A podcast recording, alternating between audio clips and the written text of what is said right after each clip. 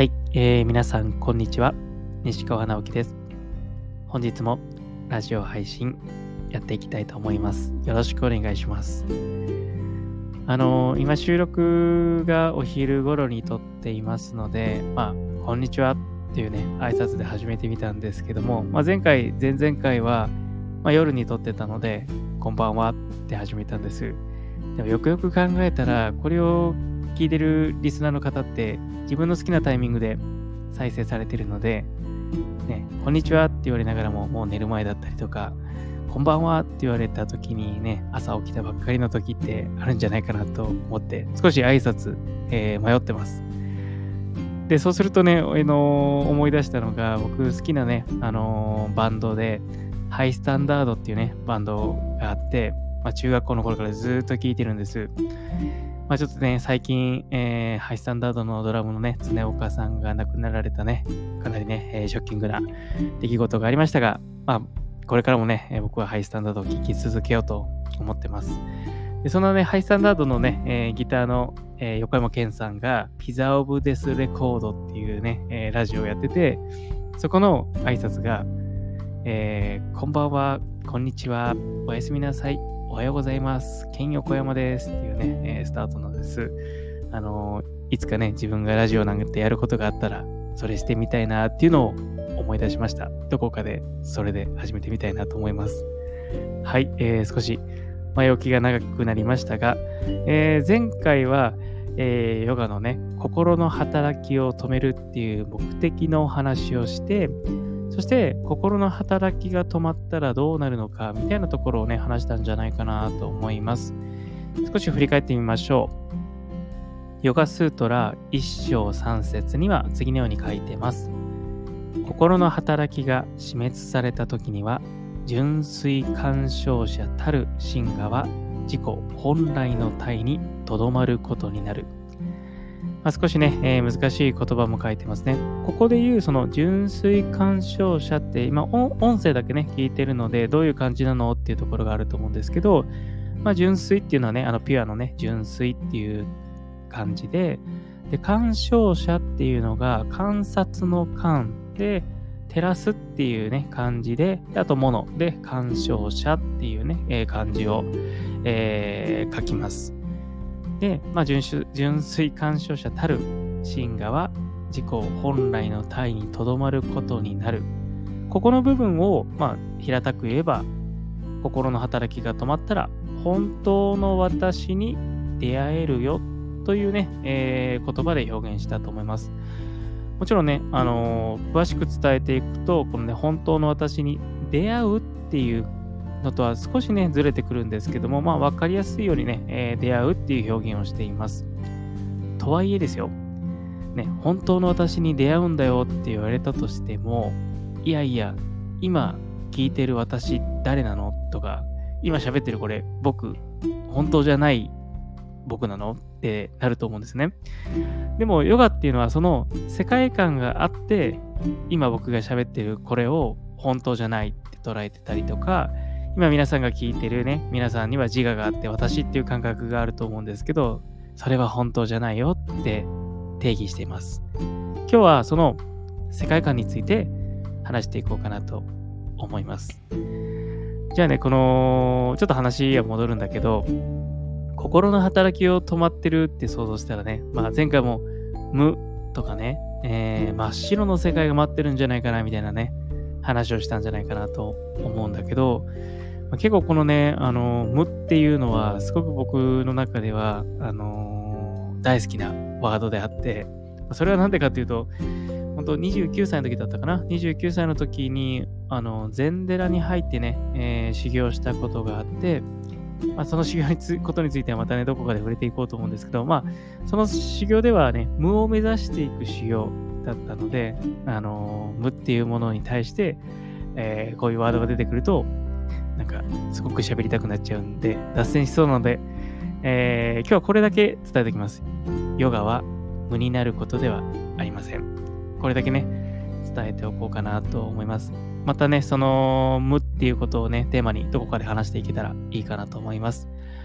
ではではね、えー、ヨガの世界観、本題に戻りたいと思います。いきなり質問なんですけども、皆さんは世界をどう捉えていますか？ね、いきなりこんなこと言われてもね、あれですけど、まあ、世界って言っても、じゃあ日本があってとか、えー、アメリカ大陸があって、ヨーロッパがあってとかいうような世界っていうね、あの見方もあれば、まあ、宇宙規模でね、えー、この世界はどうやってできたかっていうところでね、あの考えられる方もいるんじゃないかなと思いますが、どうでしょう？例えば、太陽があって、地球があってのような天文学をベースにね、えー、答える方もいらっしゃると思うし、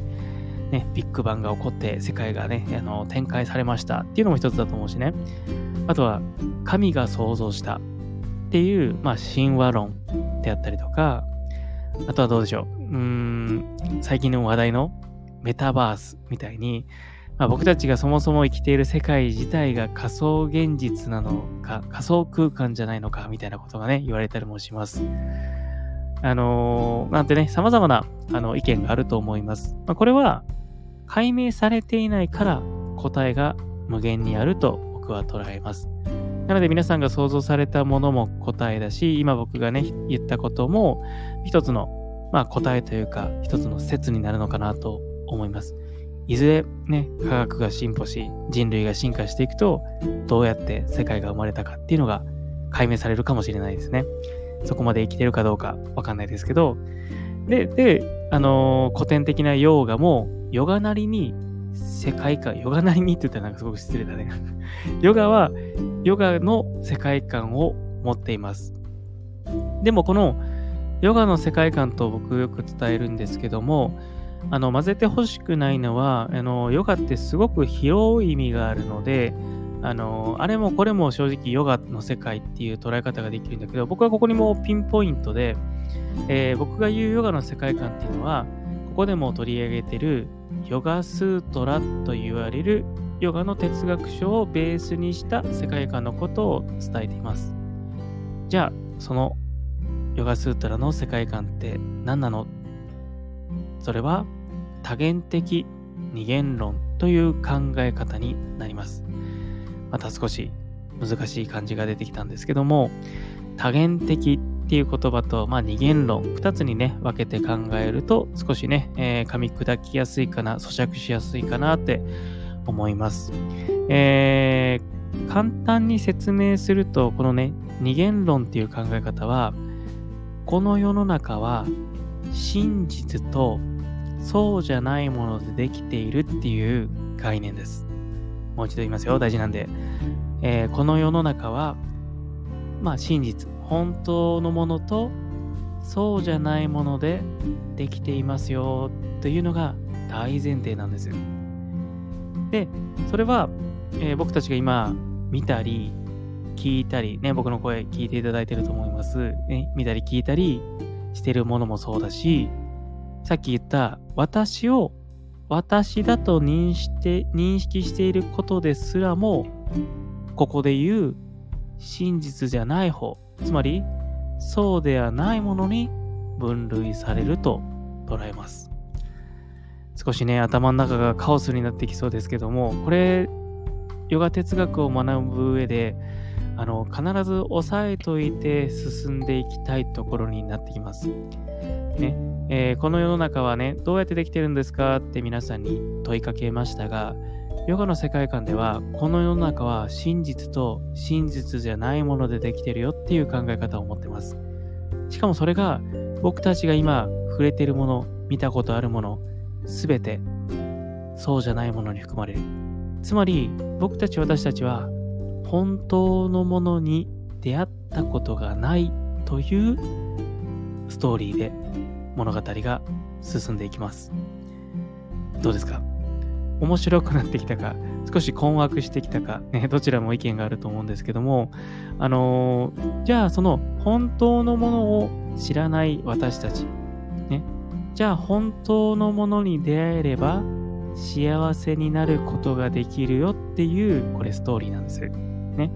いつまで経っても本当のものに出会えなかったら、なんだろう、日常生活である小さな喜びとかね、幸せとか、そういうものにね、触れることはね、たくさんあるんですが、ここで言うヨガの幸せっていうものは、それにも、それに比べられないぐらいの幸福、幸せ、歓喜っていう風に捉えます。どうでしょうか？でどうしても僕たちはこの現代社会を生きていく中で、まあ、どう幸せになっていくかっていうところをね、えー、探求していくと思いますが、ヨガはそれを超えたところの幸せっていうものをある意味探求しているものなんじゃないかなと思います。でもね、あのー、そんなにね、すごく現実離れしたものにね、幸せを、えー、掴みに行く、そこに進んでいく、そこまでのエネルギーを使っていたら、きっとこの現実でも、現実社会においても、えー、僕たち私たちが目指す多様な幸せっていうものも叶える力になってくるんじゃないかなと僕は考えています。じゃあね、えー、次回に、えー、の話はね、移していこうと思いますが、じゃあその真実とやら、ね、その幸せとやらには、どうやったら出会うことができるんですかっていう、how to、やり方がきっとね、気になってくると思います。そのやり方、ね、how to について、えー、今度はお話をしていこうかなと思います。えー、今日もね、えー、こうして聞いていただけて嬉しいです。